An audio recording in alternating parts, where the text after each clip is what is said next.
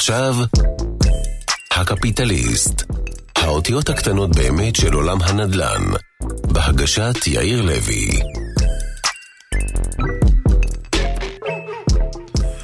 שלום לכם, ותודה שחזרתם לשמוע פרק נוסף מהקפיטליסט, הפודקאסט שמדבר על עולם הנדל"ן. והיום אנחנו נתמקד בסוגי עסקאות. היום אנחנו נבין מה זה יזמות נדל"ן, ננסה לענות על כמה שאלות שעלו על סוגי עסקאות, איך בוחנים אותם, איך מחשבים אותם לפעמים, ובאמת נשתדל לתת לכם קצת מכל דבר, על מנת שתיכנסו לעניין הזה. וכמובן, אם יש לכם שאלות או אם יש לכם תהיות, נשמח לשמוע על זה בעמוד שלנו של הפודקאסט. אז בואו נתחיל. תראו, כשאנחנו באים לעסקת נדל"ן, יש לנו את העסקה הפשוטה והרגילה ביותר. מה זה העסקה הפשוטה? זה עסקה, מה שאנחנו קוראים על רגל אחת, עסקת מזומן. יש לי קרקע, אני רוצה למכור אותה, אני אמכור אותה למרבה במחיר. הדוגמה הכי פשוטה, מכרזי מינהל מקרקעי ישראל. מתפרסם מכרז, הוא פאבליק, כולם ניגשים, כולם בודקים, מגישים הצעות. מי זוכה בדרך כלל? זה שנתן את המחיר הגבוה ביותר עבור הקרקע, הוא הזוכה בקרקע, ולהתראות נגמרת העסקה. אותו דבר בעסקאות שלא קשורות למינהל מקרקעי ישראל, בין אם זה מכרז שמתבצע, או התמחרות שמתבצעת אצל כונס נכסים, ובין אם זה משא ומתן רגיל. בחור רוצה למכור קרקע, יש לו קרקע למגורים, יש לו קרקע למסחרי, מנהל משאים ומתנים עם יזמים, מקבל את המחיר הגבוה ביותר. וזהו, לוקח את הסכום והולך לביתו, עושה את כל מה שהוא צריך. הלאה, זאת עסקה פשוטה. עכשיו אנחנו הולכים לדבר על עסקה קצת יותר מורכבת, שבקרוב בוודאי כולם שמעו את המונח, לא הרבה יודעים מה טמון בתוכה, וזאת עסקת הקומבינציה. עסקת הקומבינציה היא עסקה מורכבת, מאחר והיא לוקחת זמן ארוך יותר בדרך כלל, ומאחר ומדובר פה על תמורה שמתבטאת בסחורה. אתה נשאר לבסוף עם חלק מהנכס, אתה נשאר לבסוף עם חלק מהדירות שייבנו על המגרש, ולכן השיקולים בעסקה כזאת הם שונים לגמרי מעסקת המזומן. ולמה? תראו, אם אני לדוגמה בעל קרקע, ויש לי קרקע שמיועדת לבניית עשר יחידות דיור, ואני יודע שניסיתי למכור אותה בשוק החופשי, ועל הקרקע הזאת קיבלתי הצעה במזומן ששווה לחמש מיליון ש"ח. הווה אומר שכל יחידת קרקע שלי, שאני זכאי לבנות עליה דירה, שווה 500 אלף ש"ח ליחידה. אוקיי, אני אומר, תראו, אם אני עכשיו אמכור את הקרקע ב-500 אלף ש"ח, אז קיבלתי ליחידה, קיבלתי חמישה מיליון, ואז אני אוקיי, אני מכרתי, הקבלן שקנה את הקרקע, יש להניח ילך, יוציא היתרי בנייה, יתחיל לבנות, ובעוד שלוש-ארבע שנים יהיה פה בניין לתפארת, ואני מעריך שמחיר הקרקע שמכרתי לעוד ארבע שנים הוא יהיה נמוך. למה? כי האזור מתפתח, כי יהיה כבר דירה, ואני אומר, רגע, אולי אני לא אמכור בכסף. אני רוצה עכשיו לעשות עסקת קומבינציה. ואז מה יקרה בעסקת הקומבינציה? בעסקת הקומבינציה יבוא הקבלן ויגיד לי, תשמע, אוקיי, יש לך פה קרקע לעשר יחידות, על הכיפאק. אני מוכן לתת לך, מתוך העשר יחידות האלה שאתה עומד לבנות, שיש לך על הקרקע, אני מוכן לתת לך ארבע דירות לרשום על שמך, דירות גמורות. ארבע דירות, ומשש דירות שאני אמכור, אני אעשה מהם, את, אכסה את העלות, ויהיה לי את הרווח. ואז אני אעשה חשבון, ואני אגיד, תראה, אם אני אקבל ארבע דירות בעוד ארבע שנים, אני מעריך שכל דירה כזאת תעלה סדר גודל בעוד ארבע שנים, ככה אני מעריך, זה, אתה יודע, הכל זה ניהול סיכונים. אני מעריך שדירה כזאת תעלה לי בסדר גודל של שתי מיליון שקל לדירה. זאת אומרת שאני אקבל תמורה של שמונה מיליון ש"ח. יהיה לי ארבע דירות, כפור שתי מיליון ש"ח לדירה, אני אקבל תמורה של שמונה מיליון ש"ח, ולא תמורה של חמישה מיליון ש"ח היום במזומן. אבל, רגע, אני אצטרך להמתין. אני אקח סיכון שהליך הבנייה ייקח סדר גודל שבין שלוש לארבע שנים, ואני אצטרך להמתין עד שאני אקבל את התמורה של השווי של הדירות. ולכן, קודם כל, הכלל הראשון בין שווי למזומן לבין שווי לקומבינציה, שיש לפחות לבעל הקרקע 20% יותר בתמורה בקומבינציה.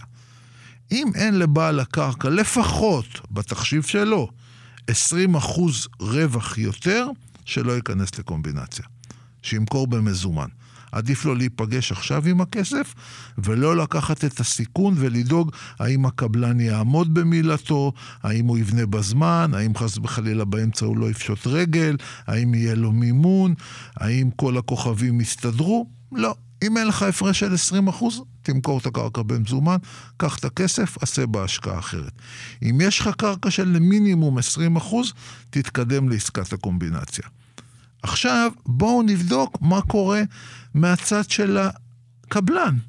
הקבלן אומר, תראה, אני במקום לשלם היום לאותו בעל קרקע, על הקרקע שלו 5 מיליון ש"ח במזומן, אני, אם אני, אשנה, אם אני אקנה 5 מיליון ש"ח עכשיו ואני אשלם, אני אצטרך לשלם מיד את המס רכישה, שזה 6% על כל רכישת קרקע, ומיד תתחיל לעבוד הריבית. אני אלך לבנק, אני אביא הון עצמי אולי מיליון שקל, ארבע מיליון שקל אקח הלוואה מהבנק, ומהיום הראשון שרכשתי את הקרקע, לכל אורך התקופה עד שאני אתכנן, ועד שאני אוציא אישורי בנייה, ועד שהכל יהיה בסדר, אני כבר מתחיל לשלם ריבית. והריבית הזאת עולה לי כסף, והיא אוכלת לי מהרווחים של הפרויקט. לכן עדיף לי לפעמים להתחיל, שהריבית תתחיל מהרגע שעליתי על הקרקע. מהרגע שהתחלתי לבנות ואז אני משלם את ההוצאות של הבנייה, רק אז תתחיל הריבית של הבנק לעבוד עבור הוצאות הבנייה. ואז לי, כקבלן, שווה לי לתת בקומבינציה תקבולים גדולים יותר כי אני יודע שחסכתי במימון, במימון, ואני יודע שמהרגע שקיבלתי היתר בנייה, אני גם יכול למכור דירות.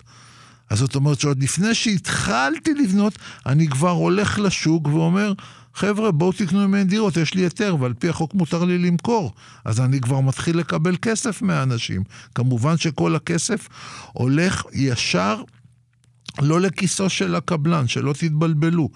כל הפרויקטים מחויבים על פי חוק, יש מה שנקרא הפרויקטים חייבים להיות תחת ליווי בנקאי.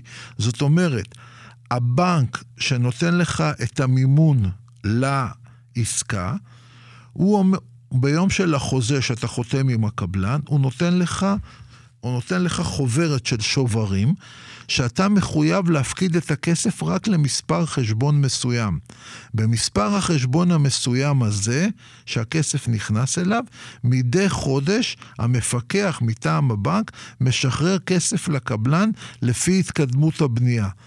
כך שאם חס וחלילה, חס ושלום, הקבלן מאיזושהי סיבה פשט את הרגל, הכסף להשלמת יתרת הבנייה של הבניין תמיד יהיה מצוי בחשבונות של הבנק. והבנק יוכל לקחת קבלן אחר על מנת להשלים את הבנייה. זה נקרא חשבון ליווי, וכשאתה משלם את הכסף בתור דייר לחברה הקבלנית, אך מיד שבועיים שלושה אחרי התשלומים שאתה מבצע, על כל תשלום מגיעה לך ערבות בנקאית מטעם הבנק. זה, אני אומר את זה בסוגריים, כדי שתבינו איך עובד ההליך. עכשיו, אני הלכתי לעסקת הקומבינציה, הסתיימה הבנייה וקיבלנו, קיבלתי את הדירות, אני עכשיו בעל הקרקע. קיבלתי את הדירות, אני יכול להחליט, או שאני מוכר אותם, או שאני משכיר אותם. גם מבחינת מס המצב שלי טוב יותר. למה? כי אם מתוך עשר דירות מחר קיבל, אני למעשה קיבלתי ארבע דירות, אז אני למעשה מהקבלן מכרתי לו רק 60% מהיחידות. כי ארבע דירות נשארו שלי, ושש דירות, עד שש דירות מכרתי לו. זאת אומרת, גם המיסוי שלי מבחינת מס שבח קטן יותר. אני לא נותן שום עצה כרגע מבחינת מיסוי קרקעין, מבחינת מיסוי משפטי, אני רק מספר לכם על התהליך. כל מי שרוצה לעשות את התהליך חייב להיעזר באנשי מקצוע מיומנים ונכונים על מנת לעבור את התהליך הזה. ואנחנו עוברים לעסקה הבאה, עסקת תמורות. מהי למעשה עסקת תמורות? עסקת תמורות אומרת, תשמע, אני לא רוצה לקבל את, ה, את הסחורה, את הדירות. אני בעל הקרקע, אני לא רוצה לקבל דירות בפועל, כי אני לא צריך דירות בפועל. אבל מה, אני בטוח שככל שיתקדם הפרויקט, המחיר של הדירה של אותו קבלן, המחיר רק יעלה. המחיר לא ירד. ולכן אני רוצה להיות שותף של הקבלן. אז איך אני אהיה שותף של הקבלן? לעסקה קוראים, שותף כספי, לעסקה קוראים עסקת תמורות. אנחנו חוזרים לאותה דוגמה של העשר דירות. אני יכול לבוא לקבלן ולהגיד לו, תשמע, את הארבע דירות שאתה צריך לבנות לי, אני לא רוצה להישאר עם דירות. אני צריך את הכסף, אבל אני מאמין שהערך של הדירות יעלה ככל שחולף הזמן. לכן אני מבקש שאתה תעשה איתי עסקת תמורות של 40 אחוז, שאומרת שמכל דירה שתימכר, מכל שקל שייכנס לפרויקט, 60 אגורות ילכו לקבלן ו-40 אגורות ילכו לבעל הקרקע. הווה אומר שבכל תקבול מתחלקים בעל הקרקע והקבלן. בצורה הזאתי, אתה אכן דוחה את התקבולים להמשך לפי המכירות, אבל אם האזור שהקרקע שלך בו נמצאת הוא אזור באמת שמתפתח, והמחיר של הדירות יעלה, אז כמובן שגם אתה בתור בעל הקרקע תהנה. עכשיו תראו, נתתי לכם את הדוגמאות האלה על הדירות, אבל זה נכון לכל דבר. זה נכון לכל דבר שקשור גם לעולם המסחרי וגם לעולם של התעשייה. לכל יזמות, אותם סוגי עסקאות עובדות. עובדות באותה צורה בדיוק. רק מה? בתחום נאמר של משרדים, או בתחום נאמר של uh, מסחרי, יש חשיבות רבה גם שאתם באים לעשות עסקאות קומבינציה או תמורות למפרט הטכני שאתם מקבלים. ככל שהמפרט הטכני גבוה יותר ומפואר יותר והבניין יהיה איכותי יותר, התקבולים שיתקבלו מהסוחרים או מהרוכשים יהיה גבוה יותר. ולכן לא ניתן לבצע עסקאות קומבינציה או עסקאות תמורות בלי שצמוד לזה מפרט טכני מפורט ביותר, שאומר בדיוק איזה סוג של סחורה אתם עתידים לקבל כשהבניין והנכס יסתיימו. עכשיו אנחנו ממשיכים לעסקה נוספת. עסקה נוספת ש, שאני רק מדבר עליה כדי לתת לכם, את, להסביר לכם את המינוח, אבל תכף היא תתחבר לעסקה הבאה, זו עסקת תשואה. מהי עסקת תשואה? עסקת תשואה זה עסקה שאנחנו עושים בדרך כלל על נכס שהוא מושכר, נכס שמשלם שכר דירה. ואז יש לנו, לדוגמה, אה, חנות של 100 מטר, שמושכרת ב-80 שקל למטר, אז אנחנו יודעים שהחנות הזאת נותנת לנו 8,000 ש"ח לחודש, אנחנו מכפילים ב-12 חודש, החנות הזאת נותנת לנו 96,000 ש"ח בשנה, אוקיי? ועכשיו אנחנו באים ואומרים לנו, תראו, אנחנו מוכרים לכם את החנות הזאת בתשואה של 8 אחוז. איך אני עושה את החשבון?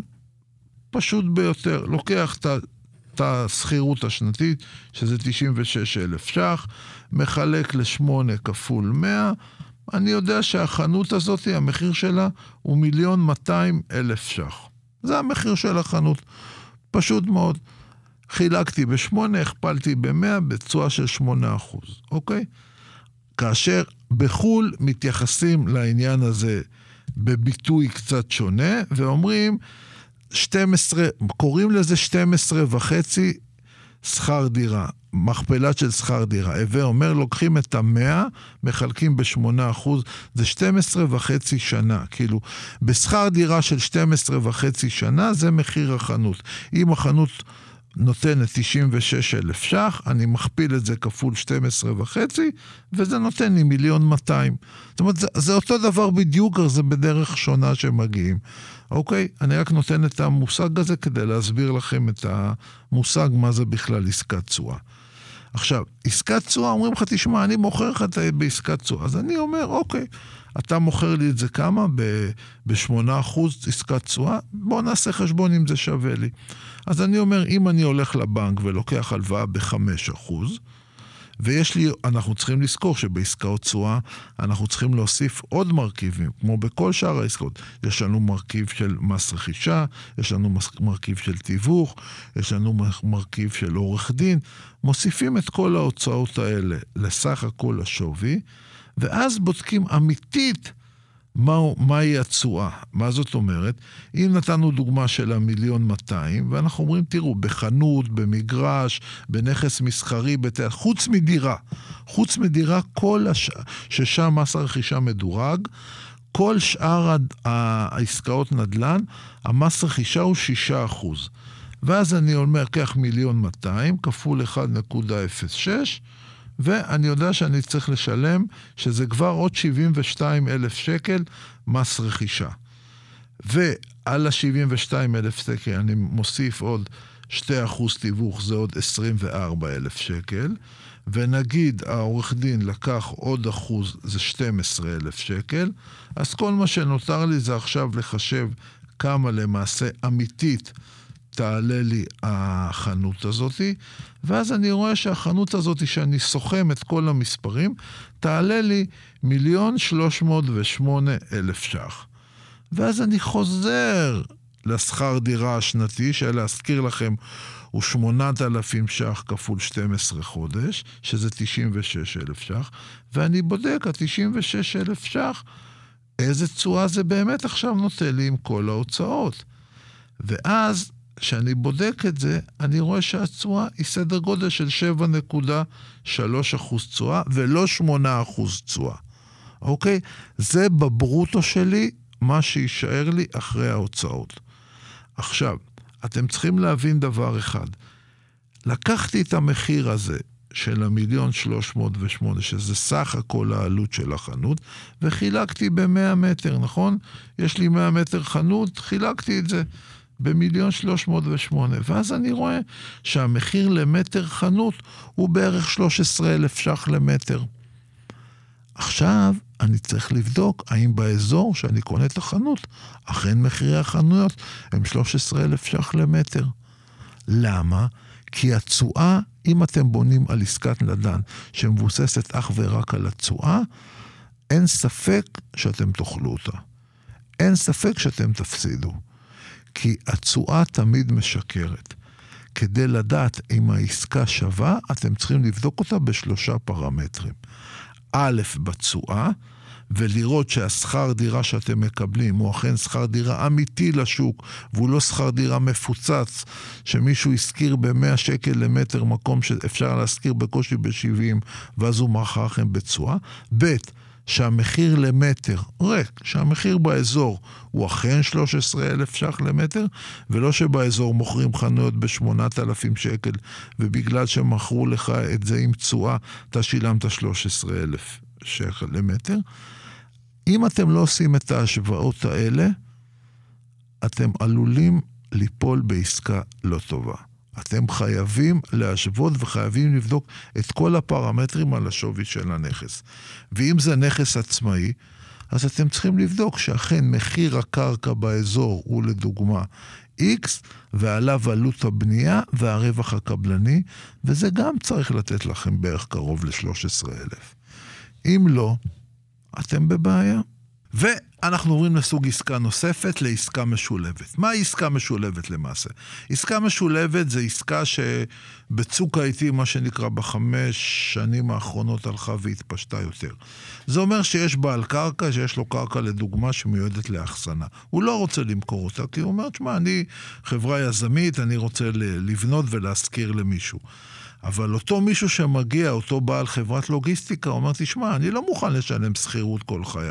אני רוצה להיות גם חלק מהבעלים, מהבעלות על הקרקע.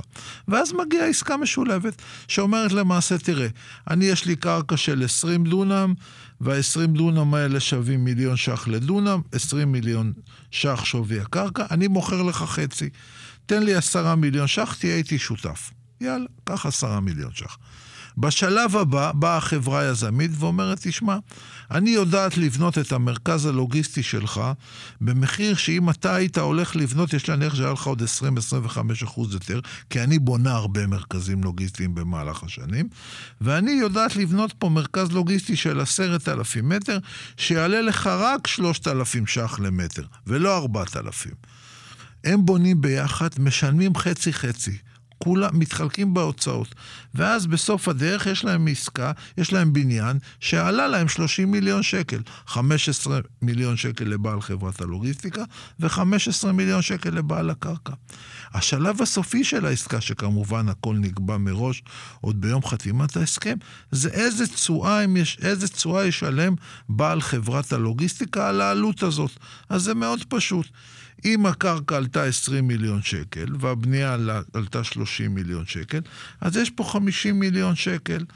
וה-50 מיליון שקל, אם הם סיכמו ביניהם שהתשואה היא, לדוגמה, 8 אחוז, אז כפול 8 אחוז, השכר דירה השנתי הוא 4 מיליון ש"ח, וכשנחלק את ה-4 מיליון ש"ח ל-12 חודשים, זאת אומרת שהחברה הלוגיסטית תשלם 333 אלף ש"ח לחודש שכירות לחברה המשותפת, שהיא בבעלות משותפת של בעל חברת הלוגיסטיקה והבעלים של הקרקע שבנה את הנכס. הם מתחלקים ביניהם בשכירות.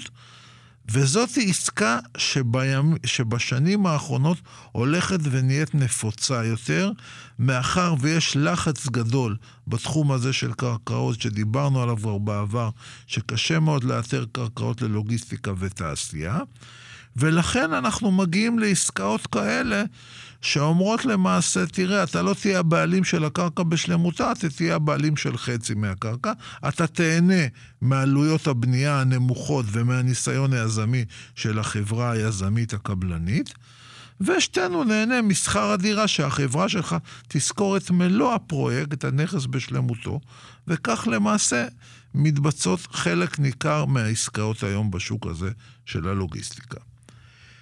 דבר נוסף, ולסיום, אני חייב להדגיש בפניכם נושא נוסף. תראו, יש הבדל גדול אם אתם קוראים קרקע באופן ישיר, או אתם קונים מניות, או שאתם קונים חברה שמחזיקה בקרקע. כשאתם קונים קרקע באופן ישיר, אם הקרקע עלתה לכם 20 מיליון ש"ח, בעתיד שתרצו למכור אותה או לבצע על איזה עסקה, אם בעוד חמש שנים היא תהיה שווה 60, אתם תשלמו מס שבח, ההפרש בין העלות שמכרתם בעוד חמש שנים 60 לבין העלות שקניתם 20, על ה-40 מיליון ש"ח ייקחו מכם מס שבח של 25 אחוז, ואתם תשלמו 10 מיליון ש"ח למדינת ישראל, ולהתראות עם יתרת הכסף תלכו הביתה. אבל אם קניתם חברה שהחברה הזאת מחזיקה בקרקע, אתם בעולם אחר של מיסוי. אני אומר שוב, אני לא, לא נותן פה שום עצה מקצועית, תמיד צריך להיעזר בבעלי מקצוע מיומנים, אבל למה אתם? כי אם אתם קניתם מניות של חברה, והקרקע הזאת נמצאת בתוך הספרים של החברה בערך של 5 מיליון ש"ח, כי החברה הזאת קנתה את הקרקע ב-5 מיליון ש"ח. והיא אומרת לכם, מה זה משנה? בואו תקנו את המניות, החברה הזאת אין לה שום פעילות, אין לה שום דבר, אני אתן לכם שיפויים, אני אתן לכם, אני אמכור לכם את המניות של החברה במחיר של הקרקע ב-20 מיליון ש"ח. ואתם קניתם את המניות של הקרקע ב-20 מיליון ש"ח, ואתם מתכוונים באמת בעוד חמש שנים למכור ב-60. אם אתם לא תמכרו לקונה הבא מניות של חברה שבדרך כלל במדינת ישראל לא קונים מניות של חברה.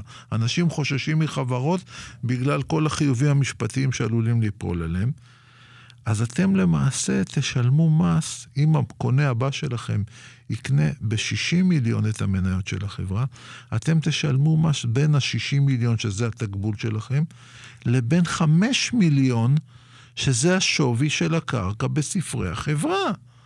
ואז יגידו לכם, תראו, אתם הרווחתם למעשה 55 מיליון ש"ח.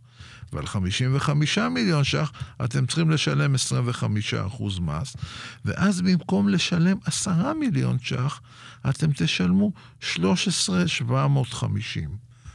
למה? כי לא הייתם זהירים מספיק. כי קניתם מניות של חברה. תזכרו, אתם רוצים לקנות קרקע? תקנו קרקע.